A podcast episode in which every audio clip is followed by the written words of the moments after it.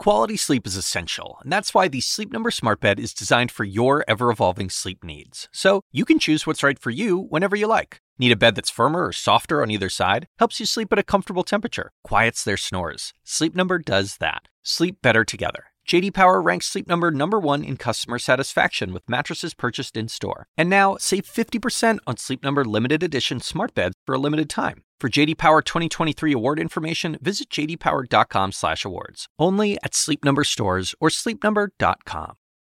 This episode is brought to you by Shopify. Forget the frustration of picking commerce platforms when you switch your business to Shopify, the global commerce platform that supercharges your selling wherever you sell. With Shopify, you'll harness the same intuitive features, trusted apps, and powerful analytics used by the world's leading brands. Sign up today for your $1 per month trial period at shopify.com slash tech, all lowercase. That's shopify.com slash tech. Happening now, powerful tech CEOs are grilled by senators and berated for failing to protect young people from grave dangers on social media, with angry victims' relatives in the room. I'll be speaking with a senator who is co sponsoring legislation aimed at keeping kids safe online, Democrat Richard Blumenthal. Also tonight, Donald Trump meets with the Teamsters Union, hoping to drive a wedge between President Joe Biden and his traditionally loyal allies in organized labor. This as Trump's GOP rival, Nikki Haley, is unleashing her sharpest attacks on him yet.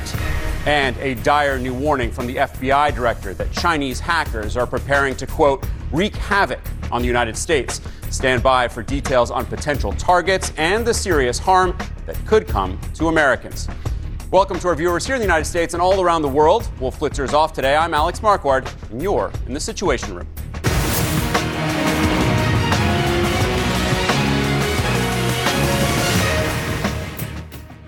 Our top story tonight some of the biggest names in the tech industry confronted about the perils of social media and the many young people who are suffering and even dying. CNN's Tom Foreman has more on the often combative Senate hearing, which included a stunning apology. Your product is killing people. Will you set up a victims compensation fund with your money, the money you made on these families sitting behind you? Yes or no? Mark Zuckerberg, founder of Facebook, whose company owns Instagram, pushed into apologizing to families who say they were harmed by online content. Some waving pictures of children who died or killed themselves. It was an astonishing moment, yet the billionaire head of Meta dug in anyway. And this is why we invested so much and are going to continue doing industry-leading efforts to, uh, to make sure that no one has to go through the types of things that your families have had to suffer. Your platforms really suck at policing themselves. Against a torrent of accusations from the Senate committee about enabling sexual exploitation, election meddling, fake news, drug abuse, and child endangerment, the heads of five tech giants tried to push back. We very much believe that this content is disgusting.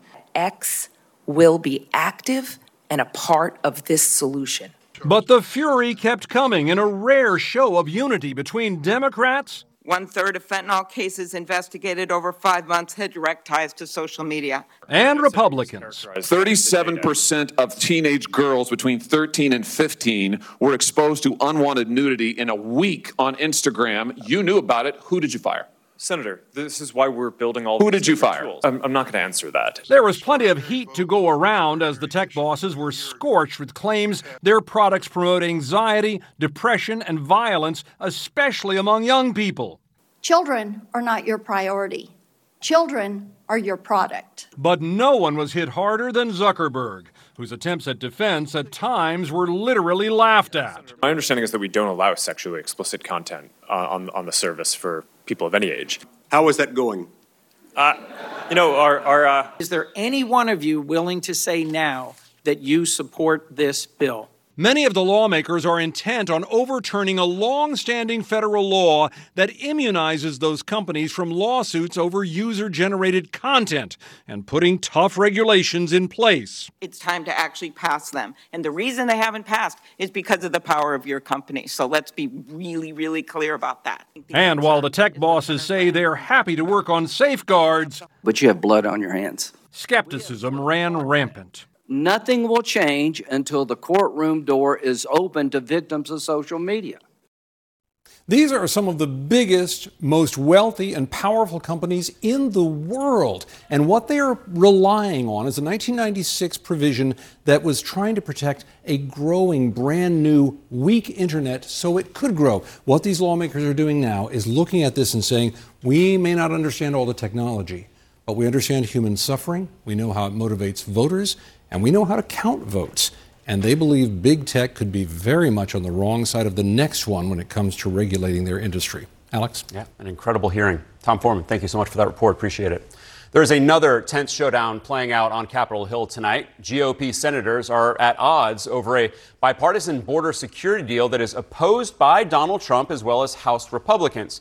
Our chief congressional correspondent, Manu Raju, joins us now uh, with an update. So, Manu, this is after months of work. So, is this deal now at risk of falling apart? It most certainly is, and, and with it, potentially aid to Ukraine, aid to Israel, all of which tie to this border deal because Republicans insisted themselves that the border must be dealt with first before they greenlighted more emergency aid. But deep divisions within the GOP ranks threatens the border effort. In fact, Senate Republicans debated behind closed doors about whether to even move forward with this border deal. No decisions have been made, in large part because House Republicans have come out against it. The Speaker of the House making clear there's no appetite for the Senate bipartisan proposal, and former President Donald Trump even going as far as calling it a betrayal and urging Republicans to kill it. But there's one issue. The deal has not even been released yet. There is no text. And that is causing major frustration in the Senate GOP ranks who are saying, read the bill first before coming out against it.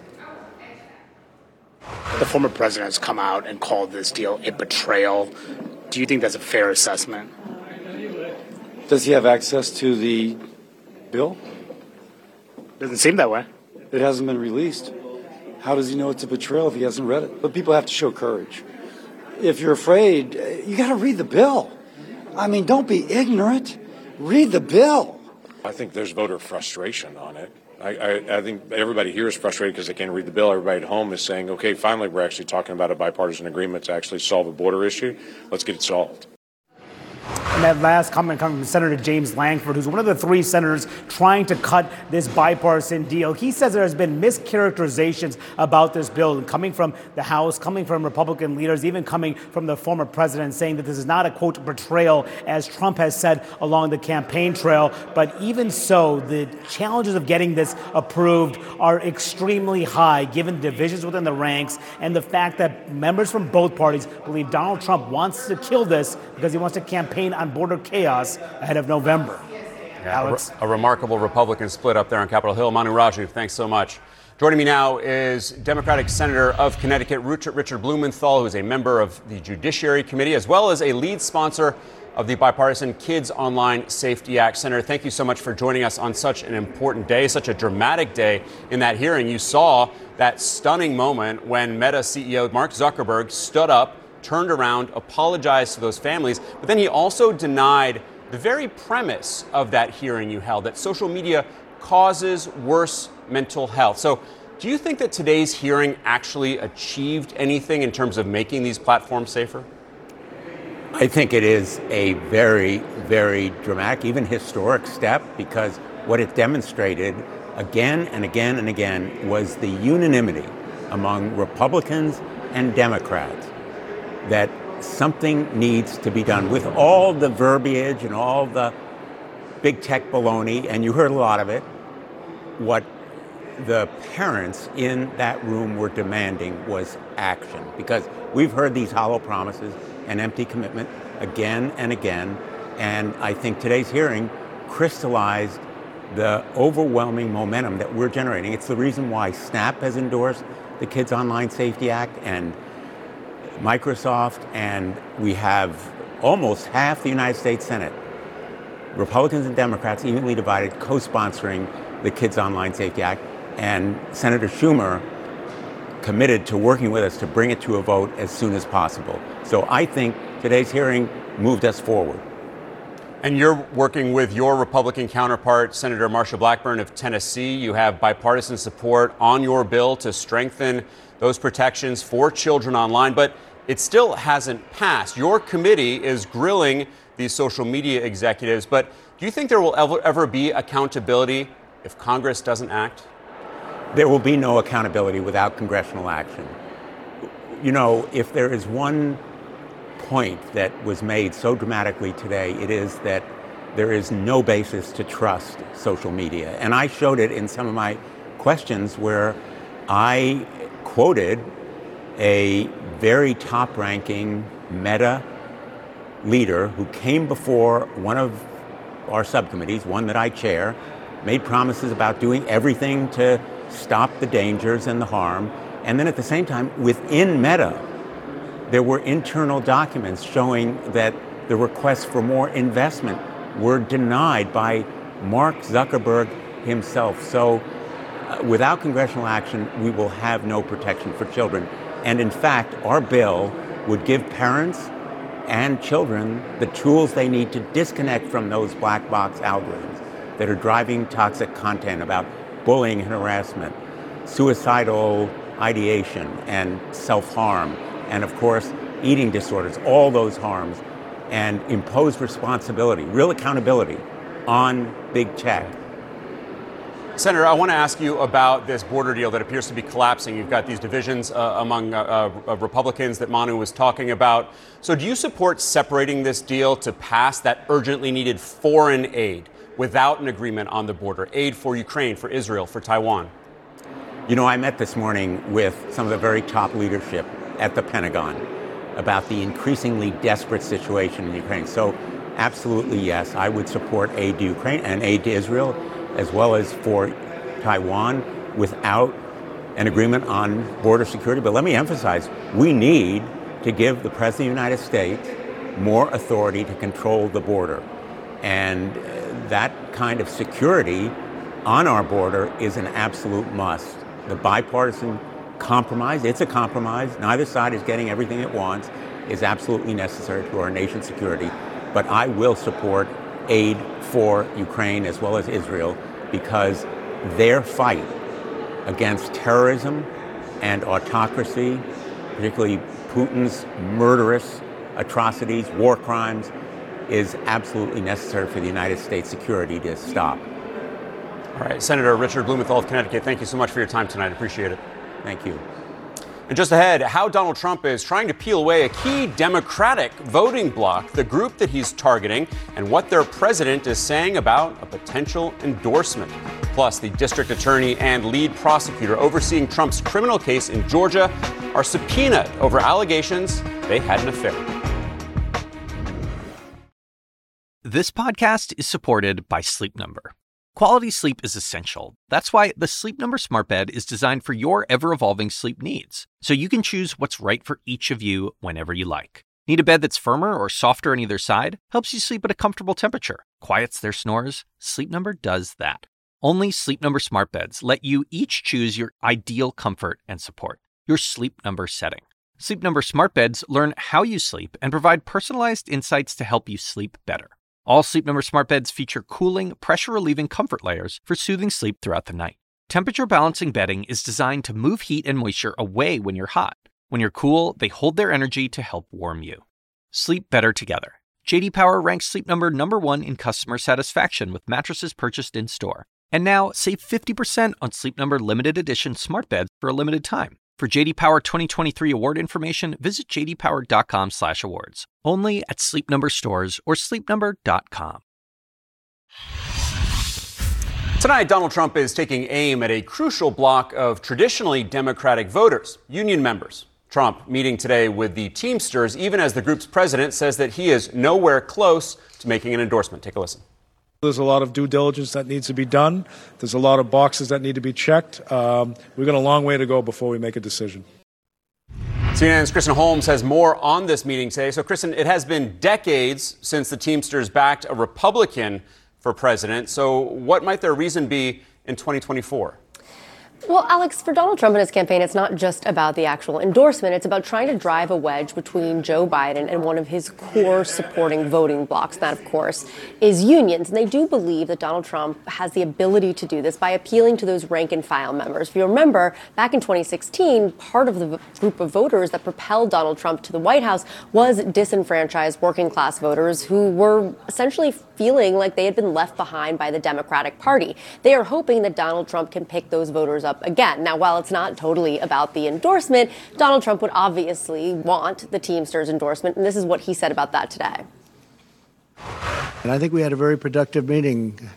Stranger things have happened. Uh, usually, a Republican wouldn't get that endorsement. For many, many years, they've they only do Democrats. Now, while, of course, again, he's saying that it could happen in some universe, I will tell you that executive board members were unhappy with the fact that they were meeting, the Teamsters were meeting with Donald Trump. Uh, one of them penning a letter to the president of the Teamsters saying that Donald Trump was a known union buster and a scab and an insurrectionist, and they couldn't believe that the, the Teamsters would be meeting with them. However, the Teamsters have said that they want to meet with all of the candidates to get a variety of viewpoints. All right, well, that is a fascinating dyna- dynamic. Kristen Holmes, thank you very much for that reporting. Now let's get more analysis from former Republican Congressman Charlie Dent and Ashley Etienne. She is the former communications director for Vice President Kamala Harris. Uh, thank you both for joining me this evening. Uh, Charlie, I want to start with you. Uh, back in 2020, uh, Trump lost to Biden by 16 points among union households. In 2016, he did a little bit better against Hillary Clinton. Uh, how do you think uh, Trump is going to be in terms of his success of, of peeling away these union voters? Well, I think Trump will actually be fairly successful in peeling away some union votes. Uh, these endorsements, meeting with the head of the Teamsters, this is about the rank and file. Make no mistake about it. And we've, we've seen a, a gradual erosion over the years of, of, many working Americans moving toward the Republican column. It has accelerated in recent years. So I think this is all a play to get uh, uh, to drive a wedge between union leadership and the rank and file, who have, many of whom, particularly those without college degrees, have been trending heavily, more heavily Republican. We did just get a, a response to Trump uh, and this meeting today from the Biden campaign. Uh, they say Donald Trump pretends to be pro worker when sides with management, uh, then sides with management, excuse me, and does nothing while factories close and jobs are lost. Trump's long record of attacking unions and shipping jobs overseas while lining the pockets of his rich buddies speaks for itself. So, Ashley, do you think Democrats should be concerned? That Trump can attract, as Charlie was just saying, uh, Teamsters members, even if the, the presidency, the leadership eventually go for Biden? Absolutely, they should be concerned. I mean, let's go back to the 2016 election. Remember when uh, Donald Trump was trying to appeal to African American voters and he said, What do you have to lose? In that particular race and races since then, the number of African Americans voting for Donald Trump has gone up significantly. So that is a still a concern and a worry for the Democratic Party. But I, I, what I was talking to Charlie about is this is interesting. Donald Trump, what I can appreciate, doesn't leave any voter behind, and it's starting to redefine this is one way in which he's redefining the Republican Party. He's going after every vote, and it's worked to his advantage. It worked in 16 with African Americans, and I agree with Charlie. I think it's going to work to some degree with union voters. And it seems like neither side is taking any voter for granted. I, I, I do want to move on uh, to, to Nikki Haley. She has been ramping up her attacks in the past few weeks, notably since the Iowa caucuses uh, against the former president. Listen to what she said earlier today about the impact that the president has had on our politics. He's made it chaotic. He's made it self absorbed. He's made people dislike and judge each other. He's left that a president should have moral clarity and know the difference between right or wrong. And he's just toxic.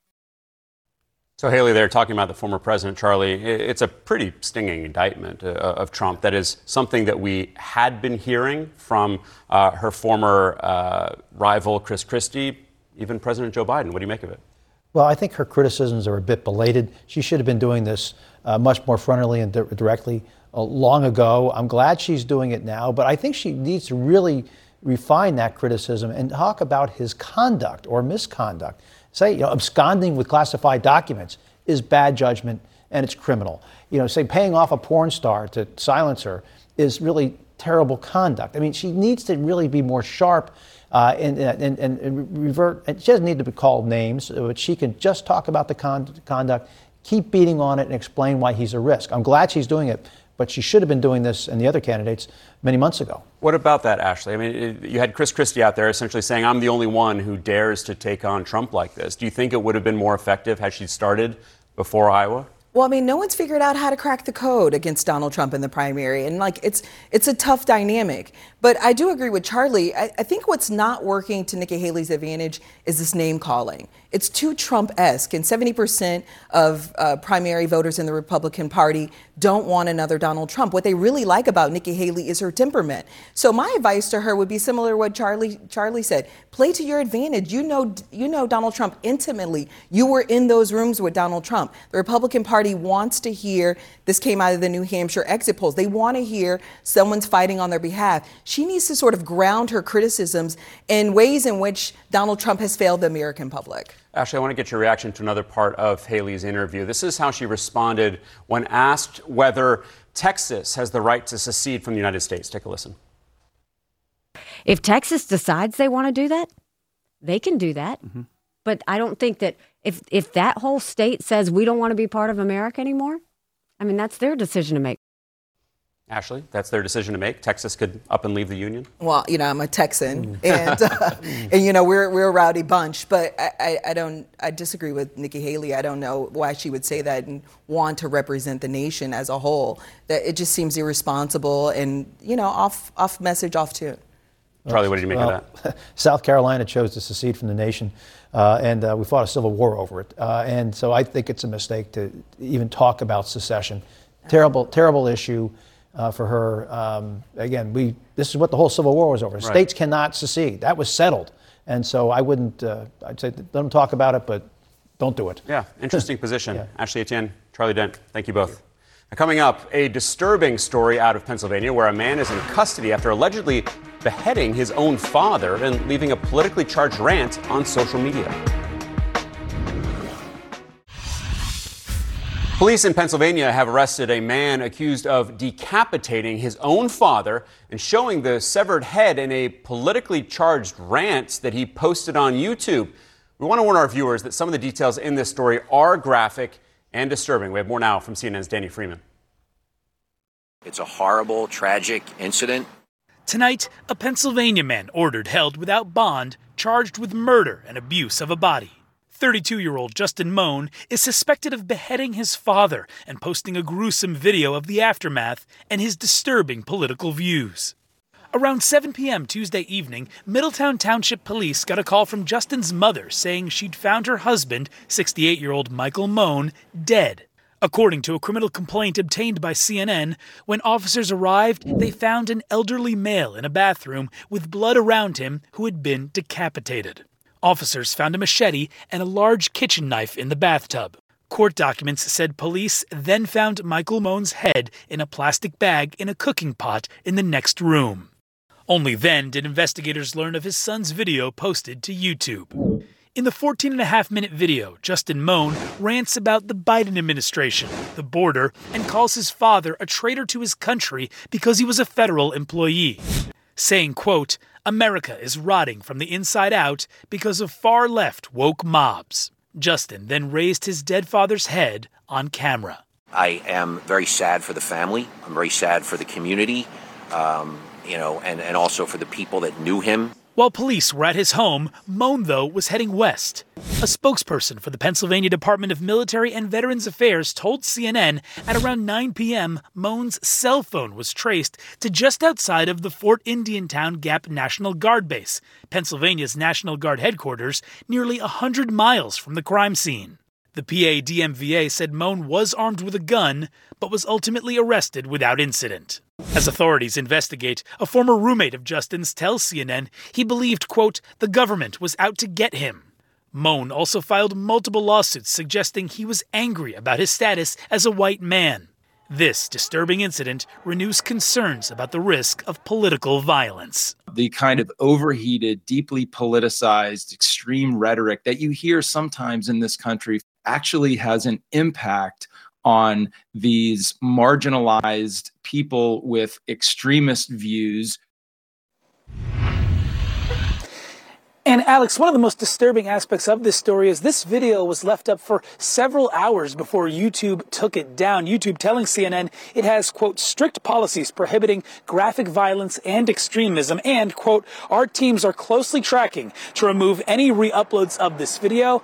However, Alex, we spoke with the police chief of this community who said at this point it feels like everyone in this area has already seen this video. Alex, I'll note that the Bucks County District Attorney is expected to have a press conference giving more details, perhaps shedding some light on motive before the week is over. Alex? And we know you'll be listening to that closely. Just horrific details. Danny Freeman, thank you very much. For more on this incredibly disturbing story, I'm joined now by CNN Chief Law Enforcement and Intelligence Analyst John Miller. Uh, John, when you look at the allegations here, beheading his father as a political statement, it, it, it makes me think immediately uh, of ISIS. Um, how are people like Mohn uh, being radicalized to the extent that they could do something like this? Well, a couple of ways. And it's interesting, Alex, because I thought the same thing, uh, but these people live um, in these internet chat rooms. They have likely seen ISIS propaganda. We've seen uh, violent domestic extremists uh, copy some of those techniques, although this is the first time um, I can think of off the top that you know we have a beheading here. But the themes, you know, are um, I'm not making it in life. I'm not making it at work. I have a poor relationship with my family. Uh, one way is to look inward. The other way, uh, in the radicalization world, is to to go into that 4chan room or to that 8chan room or to that Discord room and get into the echo chamber where you can say, well, it's the government's fault. They gave me student loans and, you know, I became an overeducated white man and now I owe all this money. They've put me in this jackpot. Or it's the deep state. Or it's the courts because I've done all my lawsuits right. and they've all been dismissed. Um, once you get in there, and as ridiculous as it sounds, there is a chorus of people validating that and mm-hmm. then calling on each other to step up. And more of those themes in that video that was posted on YouTube. He's railing against Biden, against Antifa, Black Lives Matter, immigration, LGBTQ.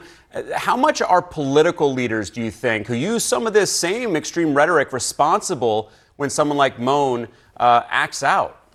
You know, in Danny's piece, um, uh, Andy McCarthy from the FBI you know, touched on it uh, very uh, eruditely, but I'll say it uh, simply. You know, our politicians and those people who have those platforms have to understand words matter. To them, it might be flowery rhetoric or strong statements. It might be the next viral post on social media. But there's an audience out there that takes this as a call to arms. And we see it again and again, whether it was Roy Hollander, who murdered the federal judge who ruled against his cases, saying he was being held um, held back uh, by women, came to her home seeking to kill her, but ended up killing her son and wounding her husband. Um, you take the individual who, you know, blew up uh, the uh, the telephone company building in Atlanta, um, Nashville on Christmas Day. We keep seeing these people acting out in very violent ways, um, and then harkening back to these messages, which are largely online. Unbelievable. John Miller, thank you very much for your time and expertise tonight. Thanks. Just ahead, the Georgia prosecutors who brought criminal charges against Donald Trump are hit with subpoenas as allegations they had an affair hang over the case. I'm Ina Garten. Welcome to Be My Guest, the podcast. One of the best gifts you can give friends is spending time together. But what's even better than that? Cooking with them. On Be My Guest, the podcast, New friends and old stop by my barn for some conversation and great cooking. We talk about food, life, and everything in between. Listen to Be My Guest, the podcast with me, Ina Garten, and join us wherever you get your podcasts.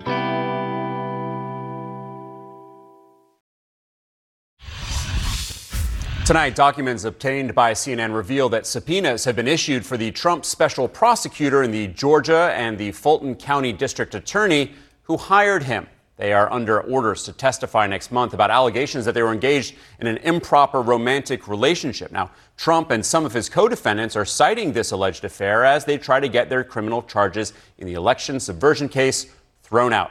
For more, let's bring in CNN anchor and chief legal analyst Laura Coates. So, Laura, how could this impact the racketeering case in Georgia against Donald Trump? To, to, to what extent has it already damaged the case?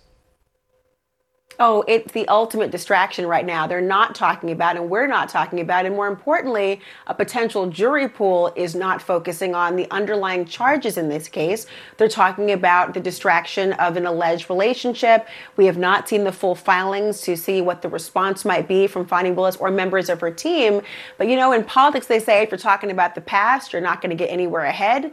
In the law, if you're a prosecutor hoping to present your case to a jury, you want them singularly focused on the evidence you're presenting, not raising questions as to whether they ought to have brought these charges, the reason they may have brought these charges, or what's going on behind the scenes. If that happens, you are facing an uphill battle. But ultimately, nothing that has been said to date has any impact so far on changing the underlying facts that led to the allegations. But it's quite, Alex, the distraction. And then, Laura, in New York, the judgment in the civil fraud lawsuit against the Trump organization could come really any day now. The New York Attorney General is seeking $370 million in this case. What are you expecting to see there? Well, I'm not going to do the math you right now of 83 plus 370. If that were all come to pass, those two New York cases, the former being E. Jean Carroll and the possibility of the latter with Letitia James in her case, that's a lot of money for any one plaintiff or any or corporation to try to sustain. And yet here we are again. And there are some real similarities. Number one, the issue that led to these high potential judgments had already been decided in a previous motion or hearing or trial. In this civil fraud case, remember, there was a very damning summary judgment motion by this judge. That's a fancy way of saying, look, if everything I take to believe and believe is true, you still lose this case, everything's resolved, you still lose it. All this three month bench trial I had to be about was how much it's going to cost you. And this is an incredibly t- difficult time to be patient, isn't it? It certainly is. And then there's that, and when you're doing your math, that additional five uh, from the previous E. Jean mm-hmm. Carroll ruling as well. So that's a lot of money. Laura Coates. That's right. Thank you very much. Laura's going to be back at 11 p.m. Eastern tonight, right here on CNN with Laura Coates Live. Coming up, U.S. warships thwart multiple Houthi militant attacks, including one missile which came within just one mile of an American destroyer. We're learning new details about Sunday's deadly drone attack on a U.S. military base in Jordan. The White House formally blaming an Iran backed group called the Islamic Resistance in Iraq for that strike, which killed three American service members. Now, this comes as we are learning about multiple attempted attacks against U.S. warships in the Middle East. CNN's Oren Liebermann joins us now from the Pentagon. So, Oren, what's the latest? Well, let's start with the USS Carney, a destroyer operating in the Gulf of Aden just south of Yemen. According to a defense official familiar with the incident, the Carney intercepted an anti ship ballistic missile launched by the Houthis, as well as a few drones. Uh, this occurring on uh, this earlier this afternoon. Meanwhile, this comes just one day after the USS Gravely, a destroyer operating in the Red Sea, had a Houthi cruise missile closed within a mile, according to four officials. That cruise missile has come closer than any other attempted launch against against U.S. warships in the Middle East. Those launches coming, of course, from the Houthis, an Iran backed rebel group in Yemen. That cruise missile evaded other defense systems, such as intercept missiles, to close to within a mile when it was intercepted by the CIWS, the close in weapons system, an automated gun that was able to track the cruise missile and shoot it down. That gun is a form of last defense, the short range defense system for these destroyers. An expert we spoke with a short time ago said it was concerning that had been, it had been able to close to within that distance and come so close to the destroyer. A U.S. official says it does not indicate that the Houthis have developed some sort of new weapon. But the reason that it got that close, well, that will have to be looked at here. Still, all of this underscores the continued Houthi attacks on international shipping lanes and their attempt to target US and UK vessels and warships operating in the region, as we have seen not only a number of these attacks now, approximately 40 at this point, but also a growing number of US strikes against Houthi targets in, in Yemen, some of those backed up by the UK. Alex? Yeah, showing no sign of abating. Oren Liebermann at the Pentagon, thanks very much. Now, other de- developments that we're following in the Middle East a proposed hostage deal and renewed truce in Gaza. Joining me now is Dr. Majed Al Ansari. He is a key advisor to the Prime Minister of Qatar, who has been uh, in Washington this week. Qatar, of course, a major uh, player, the main mediator, really, in these hostage and truce negotiations. Dr. Majed, thank you so much uh, for joining us. We have been reporting on what is being seen as this broad framework for a potential hostage release, as, as well as the potential ceasefire. We understand this is now in, in Hamas's hands. Do you have any sense of whether Hamas will accept this deal and, and what the time frame could be? Be for its implementation? Well, Alex, you know, this proposal we, uh, has been in the works for a really long time now. We've been working with uh, both sides and our uh, regional interlocutors and the, and the US uh, to come up to this uh, language. We have been able to consolidate a lot of drafts into this proposal that is now at the hands of, of, Hamas. Usually it takes around three to four days to get uh, the uh, the word back from from them. We're very optimistic because a lot of the language here has been discussed in the, in the past in the in the mediation. A lot of it is within uh, the framework of what was uh, agreed. So we are optimistic that we that will that this document will give us uh, a chance to continue the mediation and to go into the details. And you know, the devil lies in the details, of course. And the expectation, as far as I understand it, was they would come back with a counterproposal. But correct me if I'm wrong. It does seem like there's a major sticking point in that Hamas would want a comprehensive deal that would end the war. Israel, so far, is not yet committing to a permanent ceasefire. Are you hoping that when there is a truce, a hostage release, a release of Palestinian prisoners, that that will effectively be the end of this war? Obviously, Alex, it's very early on now to, uh, to think what the, uh, result of this proposal and the result of the deal uh, will be towards the end of the war. Of course, from day one, we've been working towards that, uh, that goal. And obviously, with the situation now, not only in, uh, in Gaza, but in the region as, uh, as a whole, we have a more important uh, part to play now when it comes to ending this uh, this war. And I think uh, everybody is in agreement that we need to do it as soon as, as possible, unless we we see the whole situation you know, collapse regionally. So what we have right now is language that is a general framework for a, a, proposal that hopefully will give us an extended. Uh, uh, pause, and that extended pause will allow us to negotiate over the rest of the issues, and hopefully that will lead to the end of war. But obviously, when you have an extended pause, the likelihood of ending the conflict and the, the conflict dying down certainly increases. Yeah, it, big questions over how Israel would resume if, if there were a pause of, say, some two months, which has been talked about. You yourself put out a statement on X, formerly Twitter, in which you said Qatar is appalled by some of the leaked audio uh, of Prime Minister Netanyahu, in which he said that Qatar is problematic and isn't pressuring Hamas and enough on a hostage deal. Do you believe that the Israeli Prime Minister wants a deal? I mean, I can't comment on uh, what uh, the Israeli Prime Minister wants or uh, li- likes to do at the moment, but I can tell you that we have been engaging fully since day one. You know, our negotiation team, they only had one day off in the last 115 days since this has uh, started, and we have been trying every possible venue, every possible idea, every possible door has been tapped in order to get to, uh, to a deal. And we find it very frustrating to hear these statements coming from somebody who understands fully the Qatari uh, engagement in this uh, mediation. That said, we have been working with them uh, and uh, the other parties of, uh, of the conflict and the regional uh, actors to see how we can get uh, a deal very, you know, for every possible venue to be underscored here. And I can tell you that in the negotiations that took place in, in Paris, in the negotiation that is taking place right now in Egypt, in Doha, in other places, everybody is doing all they can to reach a deal. So when statements like these come out. The only way to read it is that this is just a political play, political posturing, mm-hmm. and, uh, and uh, we hope that through the institutional relationship we have with, with both sides, we'll be able to get a deal very soon.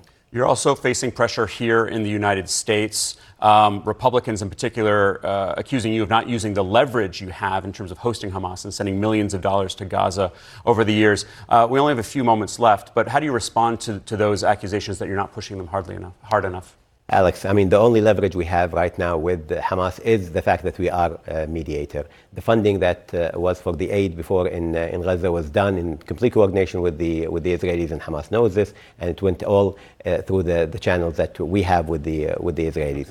Our, our work with, uh, with them right now is based on this. Our leverage with them is the mediation itself. We are pushing as hard as we can from all possible venues, and hopefully that will Uh, allow us to come with a, with a deal very soon. All right, Dr. Majed Al-Ansari, thank you very much. We have to leave it there. And we'll be right back.